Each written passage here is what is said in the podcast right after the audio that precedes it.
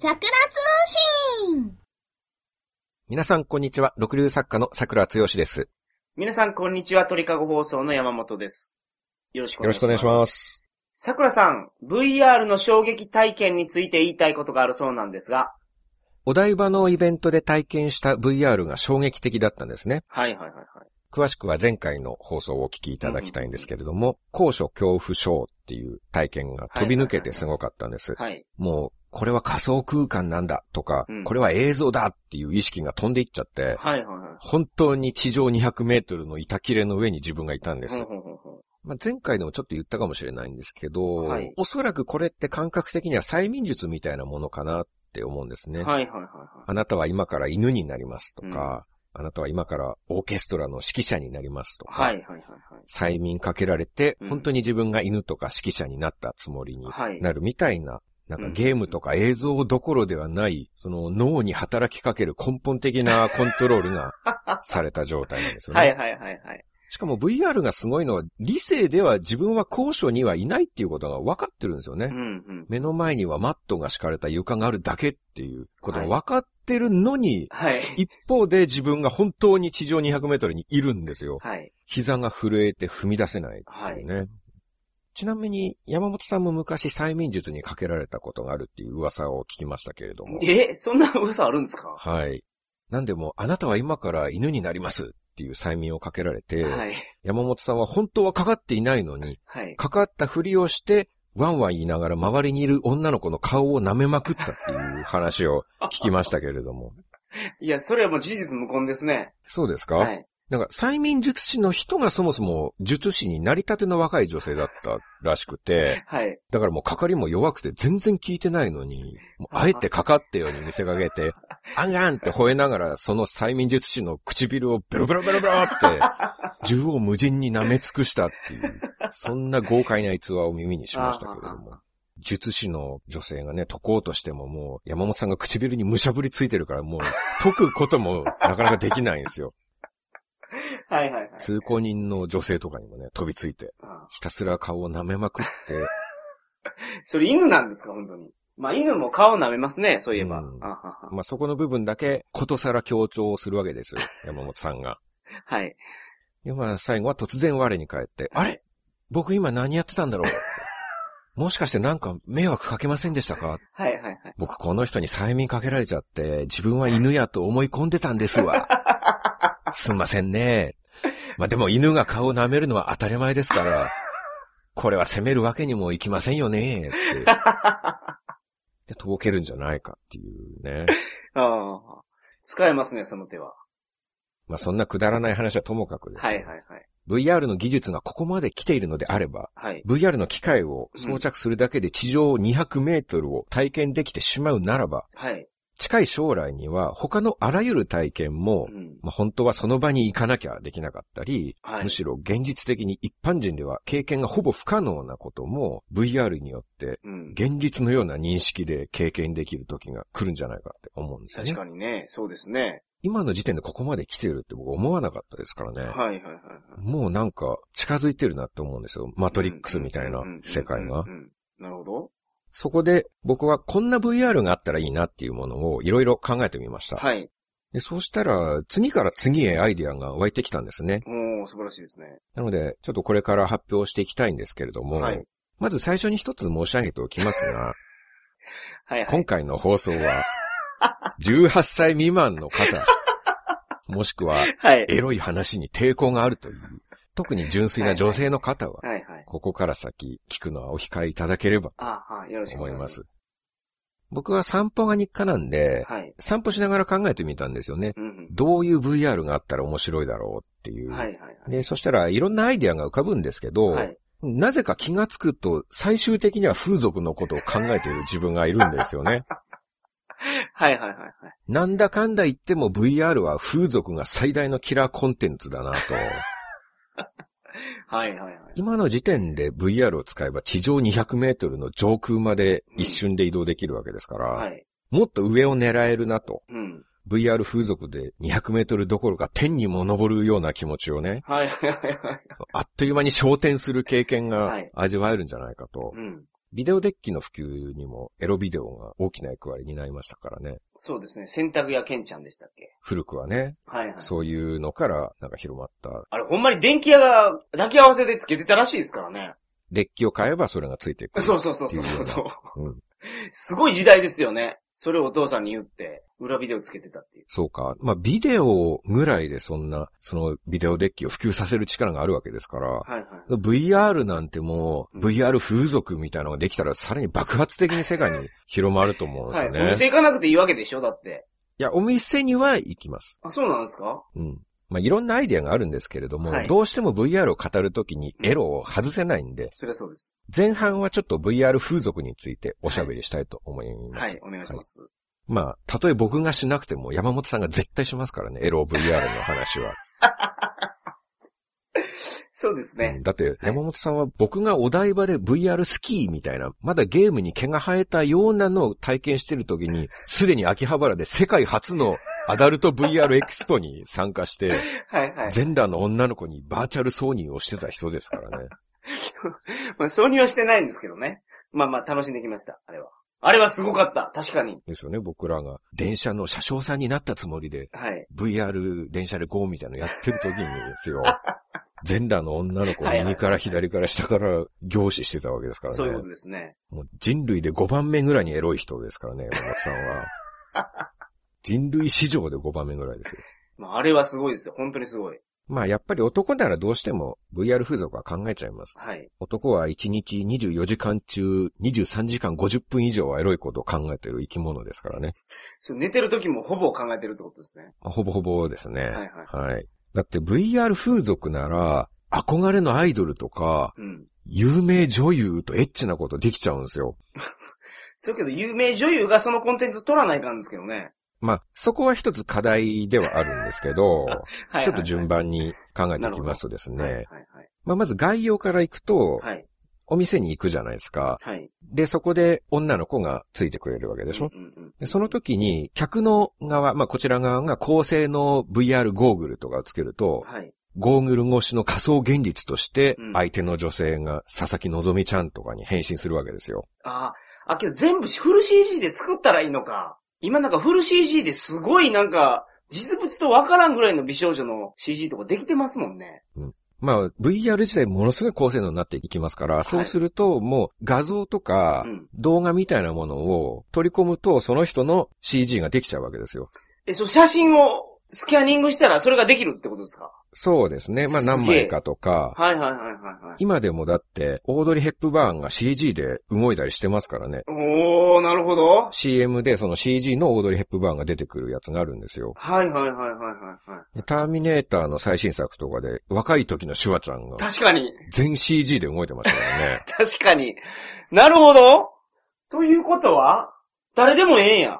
そまあそういうことになりますね。で、音声とはか、いモーションセンサーとかも連動してますから、その声とか、はいはいあと動きまで、はい。はい。その目の前の風俗上の方が佐々木希ちゃんに変身するんですうーよね。ん、なるほど。で、カートリッジを取り替えれば、大島優子ちゃんとか、はい。まゆゆとか、はい。 AKB メンバーのおしめになってもらってう、んうんで、いかがわしいサービスを受けることができるんですうん。よ。はいはいはい。でそうなったら、今握手会に参加するために CD を何十枚も買い込んでるオタクの方たちが、うんまあ一気にお金の投入先を風俗に変えると思います ね。はいはいはい。こんなことやってる場合じゃなかったと。そうですよ。はい。同じお金を使うんですからね。はいはいはい。推し。メンと握手しかできないのと、はい。推しメンと結合できるのとではもう、レベル違うでしょ。 確かに。喜びのレベルが。確かに。 CD なんて誰も買わなくなりますよ。え CD がおまけでつくんじゃないですか。データがその VR に最適化されたデータが。まあ、はい、そうです ね。まあ、いろんな商売の仕方いはいははいありますよね。選抜総選挙とかも、もう誰も行かなくなると思いますよ。ほうほうほだ現状は高い交通費と宿泊費払って、うんはるばるみんな総選挙を見に行って、それでももう何万人という収容するでっかい会場で、はい 推しメンがスピーチしてるのも遠くから見るだけしかできないじゃないですか。う。そうですね。そのお金で VR、AKB 風俗に行けば、はい。推しメンを目の前で全裸にして好き放題できるわけですから、でもそれってあれなんじゃないですか。応援しに行ってるんじゃないですか、皆さんは。総選挙に行ってる人は。うん。応援したいんですよ。だから総選挙はみんな行くんじゃないですかね。応援したいっていうのを、まあ気持ちはあるでしょうね。はい。まあでもやっぱり、応援するために使う、どうでしょう、7万円はい。この7万円で VR 風俗に行けばあんなことができると思えば、まあ応援、まあいいや、応援はいいやってなると思いますよ。ああ、なりますかうね。んあー VRAKB 風俗の場合は、もう推しメンが目の前に来てですよ。はいケンジ君、あなたの一票のおかげで私選抜に入れたわって。それ風俗なんで、女の子は女の子でいるんですね。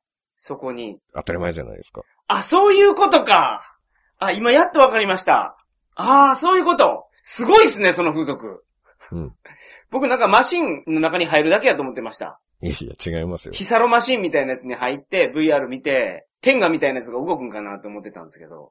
違うんですね。はい。実際の女の子と触れ合いながら、視覚はいや、、もちろんそうですよ。視覚はそれなんや。はいああ、すごいな、それ。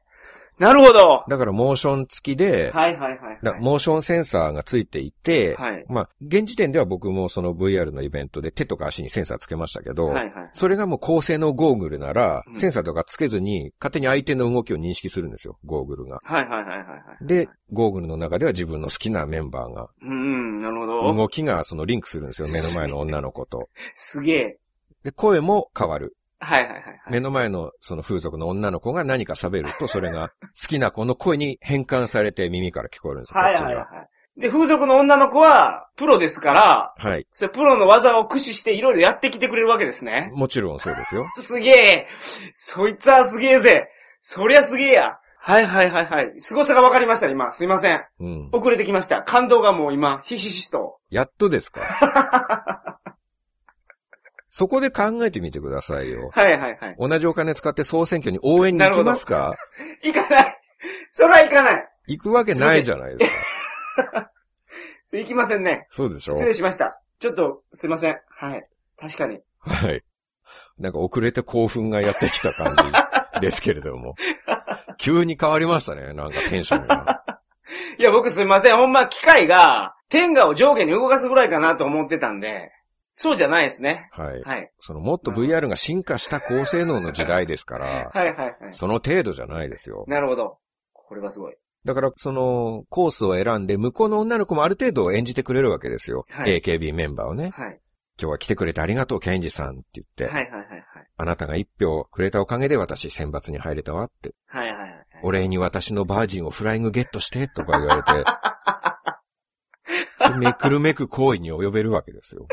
ああ、いいですね。超いいですね、それ。そしたらもう現実の握手会とかコンサートなんか行かずに、はいはいみんな AKB 風俗をヘビーローテーションですよ。その、たまにの曲名散りばめてくるの何なんですか AKB だけにですよ。ああ、なるほどね。はいはいはい。しかもシチュエーションいろいろ選べるんですよね。はいはいはい。いろんなカートリッジがシナリオ別に販売されてますから、はいはいはいはい。それをダウンロード購入とかして、握手会コースとかもあります。ああ、ああ、いいですね。握手会行って、そう。ちょっとこっち来てください、みたいな。こっちに来るというよりも、握手会会場に自分がいるという設定でですね、はい。自分の番来るじゃないですか。はい。で、握手してるときに、はい。あ、ケンジ君、久しぶり。私もう我慢できないって言われて、もうそこでですよ。そこで、 はいはいじゃあちょっと後ろにもたくさん並んでますけど、ファンの人が。はいはいはいはい。ちょっとそれ締め出してですよ。カーテンいや、。締め出さなくてもいいんじゃないですかあじゃあもう並んでる目の前で、そうそう。で、VR なんで、首振ったらそこにいるってことですよね、みんな。他の。もちろん360度視界は握手会の会場ですから、握手会の会場なんで、うおーこいつらこんなことやってるみたいな、そう、後ろを向くと、どよめいてると。そうむ、むさ苦しいおじさんとか、なんか、太っちょのギラギラしたファンたちがもう行列を作って、うわーってなんかこう、はいいはいろんな感情を交えながら、こっちを見てるわけですよああ、いいですね。興奮したり、羨ましがったはり、いはいはいはいはいはいはい。ある人は憎しみの表情を浮かべながら、いや。だから VR やったらそれまでできるってことですよね。そうそですよれだって前もって用意しとけばいいんですもん、それだを。からそれはシナリオのカートリッジにも入ってますうから、わーいいですね。なるほど。もうそこにあえて見せびらかしながら、自分がその推し目を独占して、はいはいはいはまい。あ、30分コースなすり、げえやそれ60分コースなり、はいはい。あんなことやこんなことをしてしまうっていうね。はい。はい。そこはまあ、芸能事務所が VR 風俗と提携して使用料とか取ればいいと思います。はい。そうですね。まあ、カートリッジに肖像権料とか上乗せしてね、はいはいはい。ちゃんと商売にすればいいと思いますよ。うんうんうん。ウィンウィンな関係になりますね、そうしたら。確かに。ちゃんと公式にしないとは、い臨場感薄れると思うんですよね。うんうんうん。多分風俗店が摘発とか恐れて、せいぜいなんか大島優子ちゃんに似た子とかにうんしちゃうと思うんですよ。はい。 大鳥優子ちゃんとかね。ああ、島と鳥居が、はいち。ょっと違うと。はい。前田松子ちゃんとか。はいはい。どっから見ても外見は大島優子ちゃんだけど、はい。いやいや、この子は大鳥優子ちゃんですよ って。うちで開発したオリジナルキャラですから、とはか、いはい。いうことになる。なるほど。まあ、いまいちじゃないですか、そうすうると。ん。そうですね。ちゃんと提携してもらって、多少値段は上がりますけどね、そうすると。はいはいはいはい。まあでも本物とプレイできた方が没頭できますかうんうらんね。うんうん。なるほど。これが有名人だけじゃなくて、はい。逆にもっといいんじゃないかとも思うのが、まあ、はいカートリッジを変えて、はい。相手を会社の同僚の女の子とうかに、ん。できるわけですね。ねえ、いつも身近にいるけど、手が届かないあの子と、はい。あんなことができるっていうう。んうんうんうん。その後会社行ったらまた楽しいと思いますよ。 昨日あんな乱れてたくせに、すまし顔で仕事しやがってとか。もう変態の楽しみ方ですね。まあ変態の楽しみ方ですけれども、はい。我々全員変態じゃないです か。はい、そうでした。普遍的な、まあ、男子共通の楽しみになりますはよい、ね。はい、はい、はい。データさえあればいいわけですから、はい誰にでもなれますよ。隣の家の奥さんにするとかね。おー、なるほど。 まあ、僕が VR 風俗に行って、風俗嬢さんに山本さんの奥さんになってもら って、最悪なことプやレイめするて。っていうこともできますしねや。めて、そんなの。はい。 そういう目で見てますからね、僕は。最悪や。はい。冗談ですけど ね。わかってますよ。はい。お写真を拝見したことすらないんで。はい。あ、けどそういうのもあるんや。はい。なるほど。データ収集とかちょっとしておいてくださいよ、奥様の。いやいやいやいやいや。 絶対嫌ですよ、そんなの後々カートリッジを販売できるよういに。やいやいやいや。絶対嫌です。そうですか、はい。山本さんだって使えるんですよそ れ。VR 風俗に行って、はい。そのカートリッジをつければ、はいはい。今より20歳若い奥さ んとプあー、なるほど。レイができるわけですよ。なるほど。まあ、あるいは実際に夫婦間で営む時に使ってもいいかもしれないですね。あー。そのはいはい、若い時にはい用意したカートリッジをね、はいはいはいはい。奥様とその夜の営みが始まりそうになったら、あ、ちょっと待って俺 VR つけるからって言 って、私もつけるわって言って。まあお互いにっていうのもありでしょうね。はいはいはいはい。で、お互いに若い頃の相手の VR で、あー、なるほど。そうすれば、その出会った頃の気持ちを、うん。あの頃の確かに燃えるような気持ちを思い出すわけですよ。はいはいはいはいはい。それはまあお互いにね、浮気されたりするよりは、風俗に行かれたりするよりは、まだ自分としてもらった方がいいでしょはいはい。そろそろそろ。 ?VR とはいえ、はい。バーチャル浮気もできますけどね。バレんように、カートリッジのシールだけ張り替えておくってことですね。まあそうです ね。奥さんのカートリッジと見せかけて、他の人に。はいはい。なんか、お大鳥優子さんのカートリッジなんですけど、上に奥さんのシール貼ってるから、あ、私とやってるのやなって。うん。まあなんか、奥さんの方としても、実際に浮気されるよりはいいってことになるから、いなんて言うんでしょう。別に正直に言ってもいいんじゃないですか。ほんまですか隣の奥さんのカートリッジを取り付けて、はいはい。で、奥さんといたすと、はいまあ、こっちとしてはまるで隣の奥さんと浮気してるよう な背徳感が味わえるわけでしょはいはいはい。でも、実際浮気はしてないわけですから、してないですね。認めてくれるんじゃないですか認。めてくれるかな、それ。で、本当に浮気されるよりはいいっていうことになりますよ。うん、それもアウトのような気がするな。僕、その、例えば天が使ってても怒らない人いると思うんですけど、はい。天下が喋るようになったら、うんとか、その、最高級ダッチワイフ、人と見分けがつかないぐらいの。っていうところまで言ったらアウトな人結構いると思うんですよ。うーん、その、最高級ラブドールの場合は、はい気持ち悪いっていう点でアウトのような気がしますけど ね、それを浮気と認識するというよりは、はいはい。そのラブドールとやってる旦那さん気持ち悪いですよ。いや、それがもう普通に、なんか、ドラえもんレベルで喋ったり動いたりするんですよ。天下の延長線上にそれがあると。した場合、でも人と変わらないじゃないですか。まあそれはそうですね、アンドロイドができたら。はいはいはいはい。ってなったら、それは嫌がるんじゃないかなと思うんですよ、女性は。はい。天下は怒ってなかったのに。うん。 じゃあ、どっから怒らんのかなって考えたことあるんですけど。はい。あえぐ天下って、どう思います いや、浮気と認識する人はいない けど、それは使うやつが気持ち悪いからアウトって思うんじゃないですか、やっぱり。ラブドールと同じですよ。あーなるほど。そういうのでやってる時点で人としてどうかっていう、はいはい。冷めていくんじゃないですあか、あさーって。なるほどね。何の話でしたっけ、これ。いやだから、で、その点で言うと、はいこのバーチャル浮気はあくまで奥さんとしてるわけですよ。ああ、はいはいはい。あえぐ天下でもなければ、うん喋るラブドールでもないわけですよ。はいはいはい。ああ、確かにね。それならいいんじゃないですかいいのかないや、それで怒られたら、じゃあ本当に浮気していいのかって言えばいいん ですよ。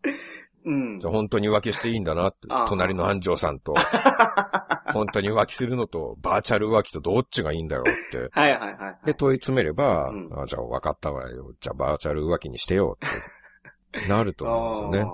あーなるかもしれないですね、そう言われれば。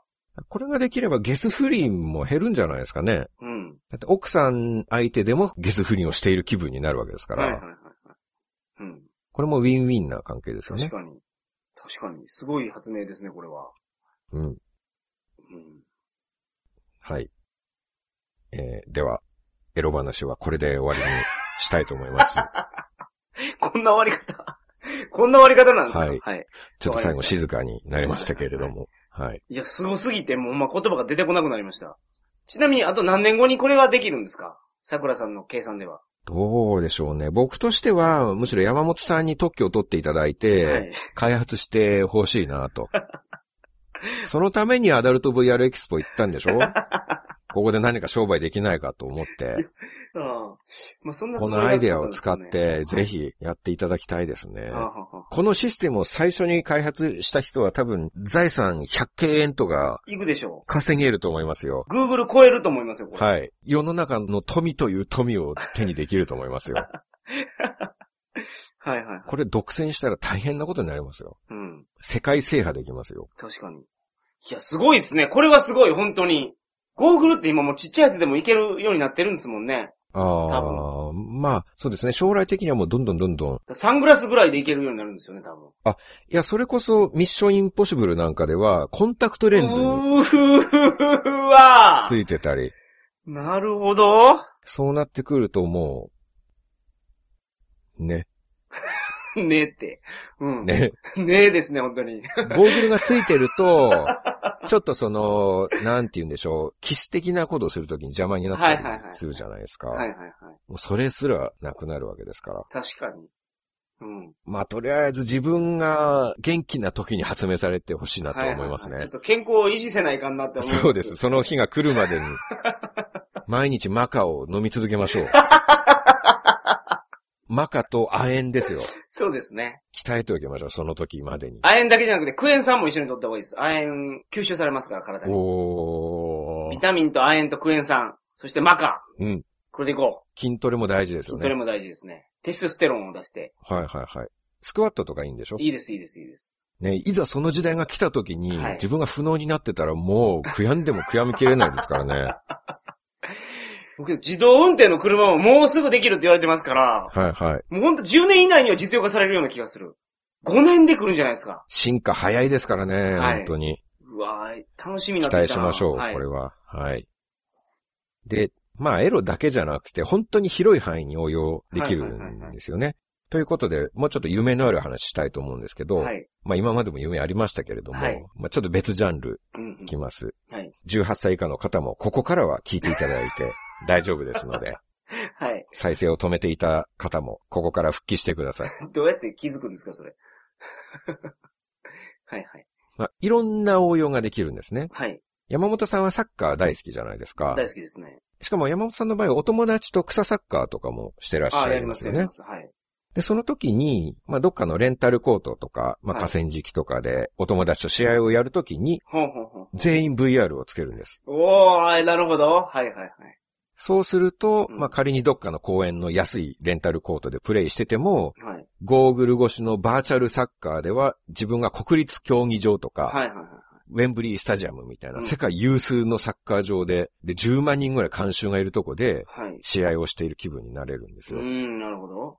で実際いいプレイをすれば監修が大歓声をは送っいはい。てくれますはい。はいはいで相手サポーターはブーイングをしてきたりね。うんうんうん。でさらには、もう相手チームをレアルマドリードにすることもできます。なるほど。敵フォワードの、実際は友達の波塚慎一くんなんですけど、 はいはいはい。 VR 越しだとクリスティアーノ・ロナウドになるわけですあ、よ。なるほど。これもカートリッジ取り替えれば何でもできますからね。はいはいはい世界歴代選抜とかに設定して、。佐野二郎くんが次男になって、はいはい。佐野幹彦くんがロベルト・カルロスに なり、 はい。佐野慎之介くんがマラドーナになる。なんでその佐野が3人もいるんですか、そこ。 たまたま佐野くんが多いチームなんですね。 偶然ですけれども。あ、偶然佐野さんがあ、そうですね。 3人いたんですはいね。ああなるほど。 なんか新加入のメンバーが来ると、佐野さん率が高いって いう。また佐野かよって言われるっていう。はい。味方チームも、木内くんがゴン中山にはい。なっ。て、福島くんがラモスになり、うんうん唐沢くんが中田秀俊になったうりっん。て。はいいうはいはいはい。自分はまあ自分でいいと思うんですけどね。僕も、ケンシロウとかになりたいんですけど。サッカーなのにそうです。あ、そうあサ胸ッカに、ーなのに胸に7七つの傷がある。 はい。まあ、もちろんデータさえあれば自由ですから。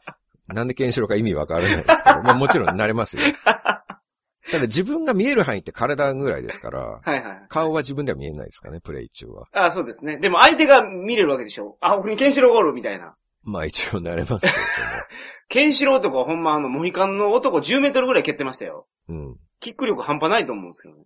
うん。はい。まあでもサッカー好きが集まる場ですから、はいはい。 それ一応名選手にしといた方がいいと思いますよそサうでッすかカーファンはね。わかりました。だから自分が日本代表メンバーになって、はいでも世界選抜を相手に10万人の監修の中でプレイできるんですああよー、。すごい楽しそうですね、それ。たまらないでしょ、サッカたーま好らきんのです人ね、にそとっれ。ては。はい。ただ、世界選抜の割にはみんな下手ですけど ね。はいはいはい。ゴーグルがまあ人とかボールの動きは認識して、うん。動きはちゃんと現実に合わせてくれるんですけど、はい外見が下手に世界最高峰の選手になってるだけに、はいはいはい。あれ、ロベルト・カルロスこんなに足遅かったっけとか、はいはいはい。マラドーナの割にはドリブルしても一人も抜けてないなっていう。はいはい。 5人抜きどころかボール踏んでこけてるよ、マラドーナっていう。はいはいはい。若干現実が見え隠れするっていうね。はいはい。まああと、言葉もちょっとあれですけどね。ジダンの口癖が佐野くんそっくりになってますから ね。はいはいはい。ジダンなのになぜか日本語の方言を喋るんですよ。あれ今、ライン割っとると って。これいつも佐野くんが言うセリフなんですよ。はいはいはい。フランス代表のジダンなのに。はい。断るごとに、あれライン割っとるとって、口癖が出る っていうね。はいはいはい。全然時短っぽくないってういんう。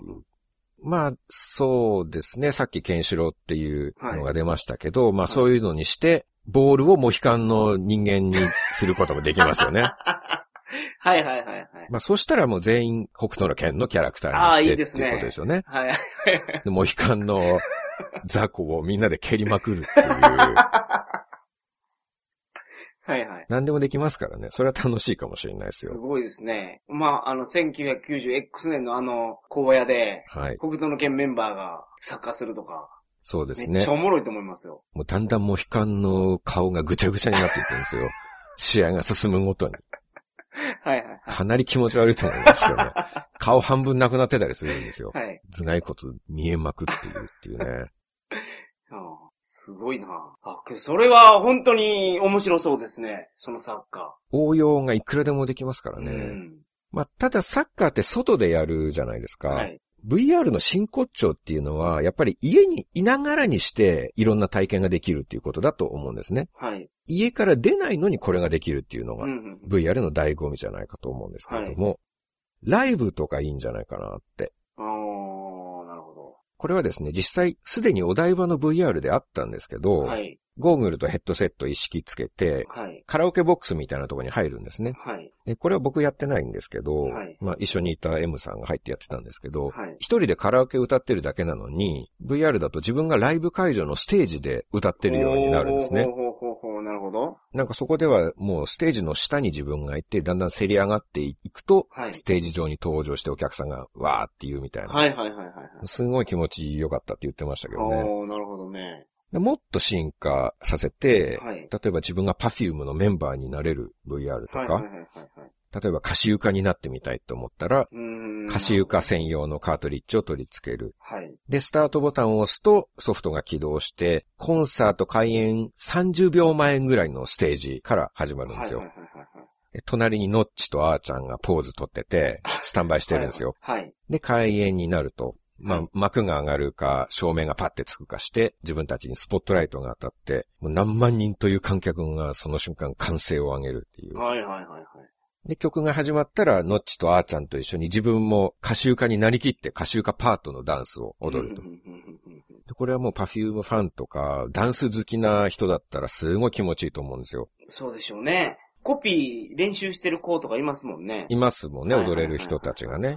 まあ、その前には練習用、なんか練習用 DVD とかで一応振りを一応マスターして、はい。で、それで本番っていうかうん VR に臨むみたいなうんうんね。うんうんでうまく踊れるともちろんお客さんのノリも良くなるし、はい。あとは隣のノッチが笑顔でウィンクしてくれたりっていうおーい反いで応すねが来るんですよ。はいはい。逆にうまく踊りを合わせられなかったり、はい。ミスすると、まあそれでもやっぱりノッチとあーちゃんは笑顔でドンマイって声かけてくあれあたり、はいはいはいはい。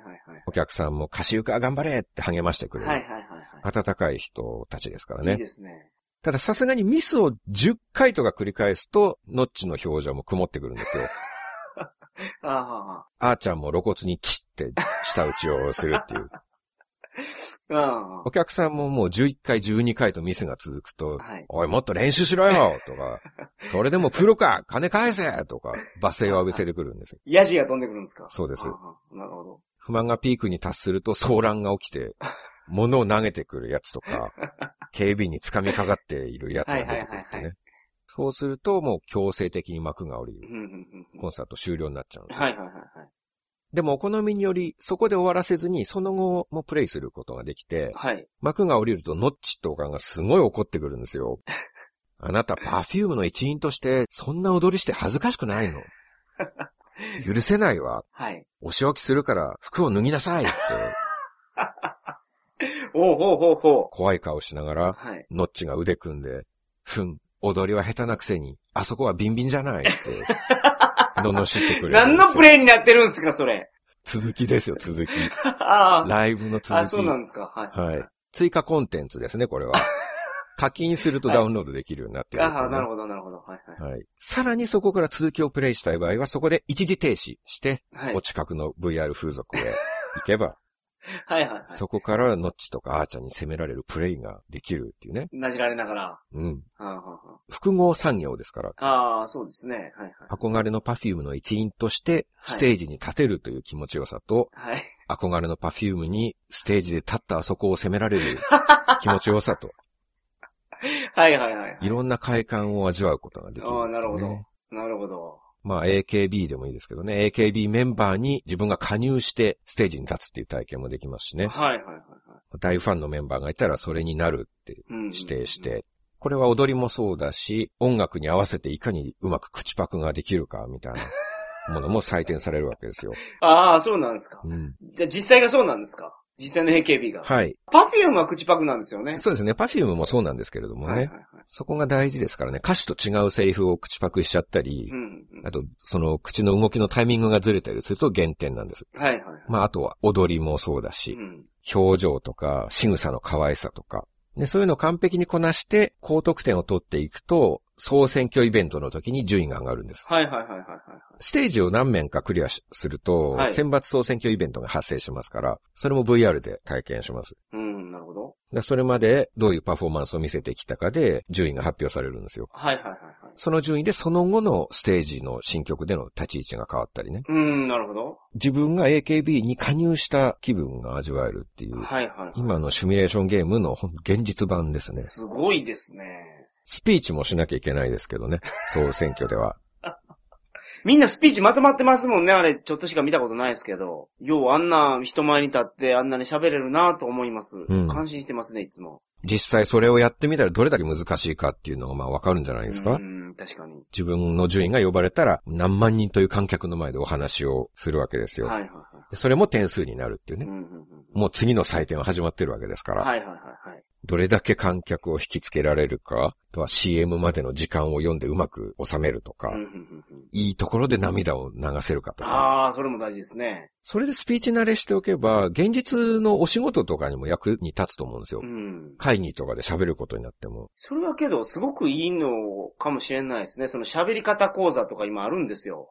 で、やってることって人前で喋る練習やったりするんですけど、はいはい。 VR やったらね、気軽に練習できますよね。まあ、気軽にかどうかわかんないですけどね。一からステージ経験を踏ん で、うまく踊って、歌って、口、口パクをして、はい。最終的にステージに立てるかどうかですから。 ああ、なるほど、なるほど。はいはい。仙外になる可能性もあるわけですからね。ああ、これゲームみたいな感じで、一面クリアしないと二面に行けないんですね。はい、そうです。ああ、ははは。いつ解雇されるかもわかんないですから ね。はいはいはい。研修生が下にいっぱいいるわけですから、はい。入れ替えになるわけですよ。もうその時々のパフォーマンスで。はいはいはいはい。総選挙の舞台に立つまでが大変ですけどね。確かに。で立ってももう現実に感じちゃうわけですから、うん最新の VR では。気軽に練習っていう感じではないと思い ますよ。今の時点で僕がもう膝ガクガクに震えたわけですから、VR で。はい。そりゃそうなりますよ、未来の VR であは。あ、なるほど。それ以上に膝震えると思いますよ。はいはいはいはい。いや気軽ではないですけれども、ね。なるほど。でもそれをクリアしていけば、まあ、会社の会議なんてそれに比べればね、うん。 10人ぐらいしか聞いてない上に、まあ、そもそも真剣に聞いてる人も実際ほとんどいないですよ ね、会議なんかでは。はい。総選挙に比べれば平気になりますよね。そうですね。あと観客としてライブに行くこともできますしね。はいはいはい。逆に。これ生中継とかでやったらいいと思うんですよ。まあ今現実に日産スタジアムで嵐のコンサートやってるっていうその時にチケット買えなかったり、はい。あと遠方で行けないっていうファンの人が VR つけて、そのライブカートリッジとかペーパービューみたいな。いや、だからコンサートチケットそれで売ったらいいんですもんね、もう。だって今、嵐のコンサートとか行きたくても行けないんですって。買えないってことですかチケットが買えないんですって。はいはい、そうでしょうねう。ん。だから現場に行きたい人も当然いるわけじゃないですか。はいはいはいはい。で、チケットが買えない人は VR チケットとかをうんうん販売して、うんそれを購入すると、自宅にいながらにして、日産スタジアムの会場にいる体験がすでごきいるわ。けですよ。すごい。はいはいはいはい。でもちろんライブの DVD みたいに、後からこの体験ソフトを追加、追加っていうんですか後から販売して、うん。そうするといつでもそのライブが体験できるわけですようー。ん、なるほど。繰り返し何度もね、はいはいはいはい。買いますよね。買うでしょうね。自分が興味がないグループとかでも、うんそんな体験できるならと思って買っちゃう気がしますね。はいパフュームとかも、もう一回ぐらいライブ行った経験してみたいなとか思って。はいはいはい。買いますよね。で、しかも、ソフト次第で嵐どころかマイケル・ジャクソンとか、 おーエルビス・プレスリーのコンサートとか、はい。そのライブに客として参加することもできるんでなするよ。ほど。世界のあらゆるライブがね。はいはいはあるいはマイケル・ジャクソンのバックダンサーとして自分がツアーに参加するっていうことも。い。はいはいはい。できます。すごいですね、そう考えると。そうか、どこのポジションに立つかによって、その一つのステージがあった時の楽しみ方変わりますよね。全く変わりますよね。はい。もちろんマイケル・ジャクソンを選んでもいいわけうですん、よ。なるほど。ただ、踊りすんごい難しいと思いますけどね。 まあ、ドラマーで参加するとか。はいはいはい。まあ、ドラマーの場合はあれか、家にドラムがないとちょっと難しいですけどまあそうねね。叩いた感が出ないですよね。座布団叩いたらいいんじゃないですか。叩いた感出ますかそ れで。出ればいいですけど。はい。それはまあ、オプションの販売ですよはあはね。あはあはファミリーコンピューターロボットみたいな。ああー、ワイルドガンマンですね、だから。はい、そういうのです ね。そのオプションとして販売して、はいはいはい。それを購入してドラムとか、まあ、あとはエアギター用のギターはいはい、はい。とか、うん。まあそうすると商売の幅も広がりますよね広。がりますね。まあマイケル役だとしてもマイクスタンドとかあった方がう、ん、なるほど。だから夢がいくらでも広がるなって思うんですよね、うん VR って。。で、まだまだアイディアがあるんですよ。はい。さらにその他の全く違うジャンルの VR とかもたくさん思いついたんですけれどはいもはい、はいお時間が参りましたので、ああ残念。今回はここまでにして、はい。この続きはおまけ放送でおお話をさせていただこうと思います。。はいはいはいはい。ということで、本日から過去放送プラスおまけ放送集第13巻の発売を開始いたします。イェイはい。ありがとうございます。今回のおまけにも、ちょっとこれは通常放送で流すのは問題があるなという、やや行き過ぎてしまった作品がございますけれど、はいはいはいはい。えー先にちょっといつもの概要説明をはい、お願いししまますす。と、はい。えー桜通信では過去放送10本に、ここでしか聞けない新作放送3本おまけとして加えまして、はい。合計13本を1セットとして500円で販売しております。そうなんです。今回はその第13巻です。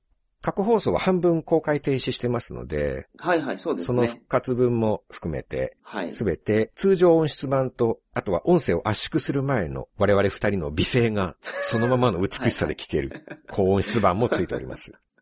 まあそうですね。まあそういう言い方よりは、まあノイズが少なく聞けると。はい。聞きやすい音にはなってます。聞きやすいですね。はい。結構違うんですよ、これ結構違います。音質がね。はっきりわかります、ねはい聞いてると違いが。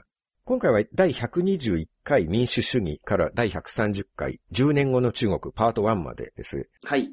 そして、今回のおまけ放送の内容なんですが、はい。新しい放送3本ありまして、はい。テーマがまず VR の衝撃体験3。うーん、いいですね、これは。はいこれは今回放送したものの続きなんですけれども、はい。将来我々の暮らしが VR によってどう変わるかうとんういんう、うん僕の予想というかアイディアをはい紹介しております。はいはいはいはい。で、何しろ僕は桜通信1のアイディアマンですから、はい。なので1本では収まらず、はいはいはいはい。 2本目も続けて VR の衝撃体験4、はい。そうですね。 2も本う、続けて、エロいこと思いつきすぎて、収まらなかった。エロいことほとんど話してないと思いますけどね。桜さんのネタ帳にはエロいことなかったかもしれないけど、山本さんがエロベクトル一直線だったんで、どんどん軌道を曲げていってしまう。いや、そのエロばっかりじゃないですよ。あ、エロじゃないやつもありますよ、もちろん。ちゃんと実用的な、結構現在の技術でできるんじゃないかみたいな話も、ありますね。この果たして桜剛の発明する VR とは一体どのようなものなのか、はい。 VR 業界の方は必見じゃないぜかと。ひ、必見、必見って、あれですか必聴。必聴ですね。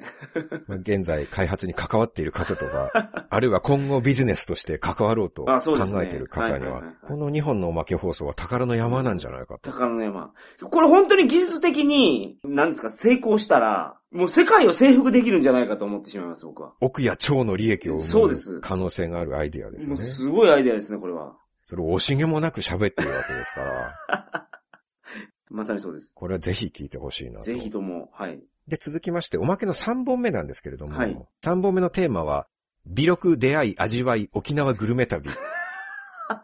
あ、あれですね。はい。はいはいはいはい。おまけ放送っぽくないテーマなんですけどね、はい久しぶりの旅行話で、はい。僕の沖縄旅行記なんですけど、はいはいはいこれもともと通常放送として公開するつもりだったんですね。はい。はい。いつもおまけ放送っていうのは、あらかじめ今回撮るのおまけですよって言って収録してるんですそよ。うです。ね。でもこれは通常放送として撮ったんです。はい。沖縄旅行なんて爽やかで明るいテーマですから、そうですね。通常放送向きなんですね。 はいはいはい。で、収録もかなり盛り上がりまして、これ楽しい回になったなと、はいはいはい。これ早く後悔したいなって思って、はい。で、自分で編集しながら改めて聞き直してみたんですけど、はい。これちょっと後悔厳しいなと、あ、通常放送で公開するのは厳しいと。そうなんです。うん。前にも言いましたけど、僕はモラル的に超えていいライン、はい。話していいライン、ダメなラインっていうのを絶妙に見極めてるんですね。はい。でこの沖縄の話も一個一個のエピソードは、絶妙にラインをギリギリ超えないとこに収めてるんですよ。そうかなそうなんですよ。一個一個は、 はいはいまあ、大丈夫だろうっていうところでギリギリ抑えてる。ああ。で、も、それを全体を通して聞いてみたときに、総合得点でラインをオーバーしてしまったんですねう。ん。まあ確かに決定的な部分は一つありますから、はい。まあ聞いていただければわかりますよ。どこが決定的にダメだった部分なんだろうっていうのは、あれここかなここかな、はいはいはいはい。あ、ここかって、うん多。分はっきりわかると思う。はっきりわかると思います。はい。で、面白くなったんで、はい。面白くなくてライン越えしちゃった部分だったらカットするんですけど、はいちょっと面白かったんで、もったいなくて削れず、はいはい。 55分超えの作品になりま した。これはぜひ聞いていただきたいなと。まあそうですね。通常放送ではできない話ですから、本当に桜通信が好きな方は、聞いてくれたらいいんじゃないかなと。はい。桜通信好きで、沖縄の方以外にはぜひ聞いていただきたいな と。はい。沖縄の方には、ちょっとね、あの、これを聞かせるわけにはいかないかなと。はい。山本さんが本当ひどいことをいや言うんですはよい。いやいやいやいや、僕は言ってないですよ。怖いわ。はい。おまけ放送は以上3本。はい。もう13巻なので、うん。おまけ放送だけでちょうど40本撮ってることになります。そうですね。北朝鮮が1本多かったあのあ、で、ジャスそト、うですねジャスト。はい40本。なるほど。普段通常放送しか聞いてないけど、もっとたくさん桜通信聞きたいなという方は、はい過去放送まとめ買いしてくださればうん40本の新作がありますそかうならんねで。すよ。11巻がおまけが結構充実してるじゃないですか。はい。 11巻買ってから残りのやつも全部買うっていう方が多いので、まあお試しでもいいから一つ手に取ってほしいですね。うん。おまけ放送ならではの味わいがありますから。そうですね。はい。結構後半になればなるほど通常放送との差が現れてるっていう か、そうですね。でまさにそうですよ。結構我々がトライしていってます からね。普段抑えてる部分を、そうです。だはいんだん出していってはいるはいはい感じがありますね。はい。あの、おっぱいの話したぐらいからなんかそんな雰囲気になりましたよね。過去放送9巻ね。あれ何でしたっけおっぱい言わせるんですか、それを。言ってくださいよ。おっぱいもみもみというテーマ それで、それで第す。 9巻。はいあの辺からなんか、あのおまけ放送はすごい攻めるようになりましたね。そうですね、9巻。10巻も結構攻めました ね。はい、は。はいい。12巻は、ドン引きしたという感想が、 ありましたね、やっぱりね。あれけど、ツイッターでも、そうそうそうそう。やっぱりドン引きするんですよ、みんな。楽しみに聞いてみたらドン引きだったって。全然笑えない内容だったっていそううそうそう感想を僕もエゴサーチしてみましたね。はい。おまけにしといてよかったと思います、本当に。はい。購入方法は桜通信公式サイトに記載しておりますので、検索とかで桜通信で検索してもらえれはばい一番上に出てきますので、はいそこから飛んでください。そうですね。なんかございますかいや、特にないです。あの、メールは順調に流れ、流しているので、遅くなった時は、あの、迷惑ホルダーとかチェックしていただければと思います。それでも遅い時は、連絡いただければですね、すぐに対応できるような体制ができてますから。はい。はい。前回もこれ言ったと思うんですけど、一週間でしたっけ一週間連絡がはいはいはいはい、はい。なかったら、それでも何かおかしいことが起きてるで間違いないです。通常は一週間以内に連絡があ連る絡は絶ずな対、の絶対で、言ってます。はい。そこで来なかったらそれ以上待っても、うん。一週間来なかったら二ヶ月待っても来ないので、絶は対。い一、はいはい、はい。週間をめどに催促をお願いします。最速送ってからさらに来ないっていうのは、迷惑フォルダに入ってる可能性が相当高いです。できれば、届かなかった人はツイッターで山本さんに声かけるとか。あー、そうですってねいう。のだったら、はいはいまあ確実に届きますからね。連絡遅いなと思った方は、お気軽に。まあ何度も催促してこないっていう場合は、設定を確認していただくか、はい、そうでまあす。ちょっと違う方法ではいコンタクトをいただければと思いますので。ということで、はい。過去放送、おまけ放送第13巻、ぜはひいよろしくお願いいたしま皆す。さんよろしくお願いします。はい。今回の桜さんのご提案はすごかったです。うん特に風俗とサッカうー。ん両方ともめちゃめちゃ行きたいですね。そうか。父もみ将軍と呼ばれた山本さんの想像をも超える、いや、全然想像してなかっアたです、ね。イデアが出せましたかはい、すごかったですね、これは。ついに山本さん超えが7年目にして、できましたかね。これはすごい。人類で5番目にエロいと言われている山本さんをついに越すことができましたか、僕いや、は。僕6番になりました。これは歴史的なことですね。もう桜さんもう、あれ、あれですからね。5番に入りましたからね。人類ベスト5に入るエロになりましたね。はいはいはい。じゃあ、まあ、これから僕は防衛できるように頑張っていきます。あそうですね。はい、はい山本さんは僕を今度はまたそうですね。倒すべく、エロコンテンツ考えてみます。精進してくださありがとうございます。はい。い。では今回は満足しました。そうですか。はい。それでは皆さんまた、再来週。さよなら。。桜通信を聞いちゃうなんて、あなたたちセンスいいよね。そんなにセンスがいいんだから、きっと今週も楽しく過ごせるはずだよ。今週も一週間、頑張ろうね。提供は鳥かご放送でした。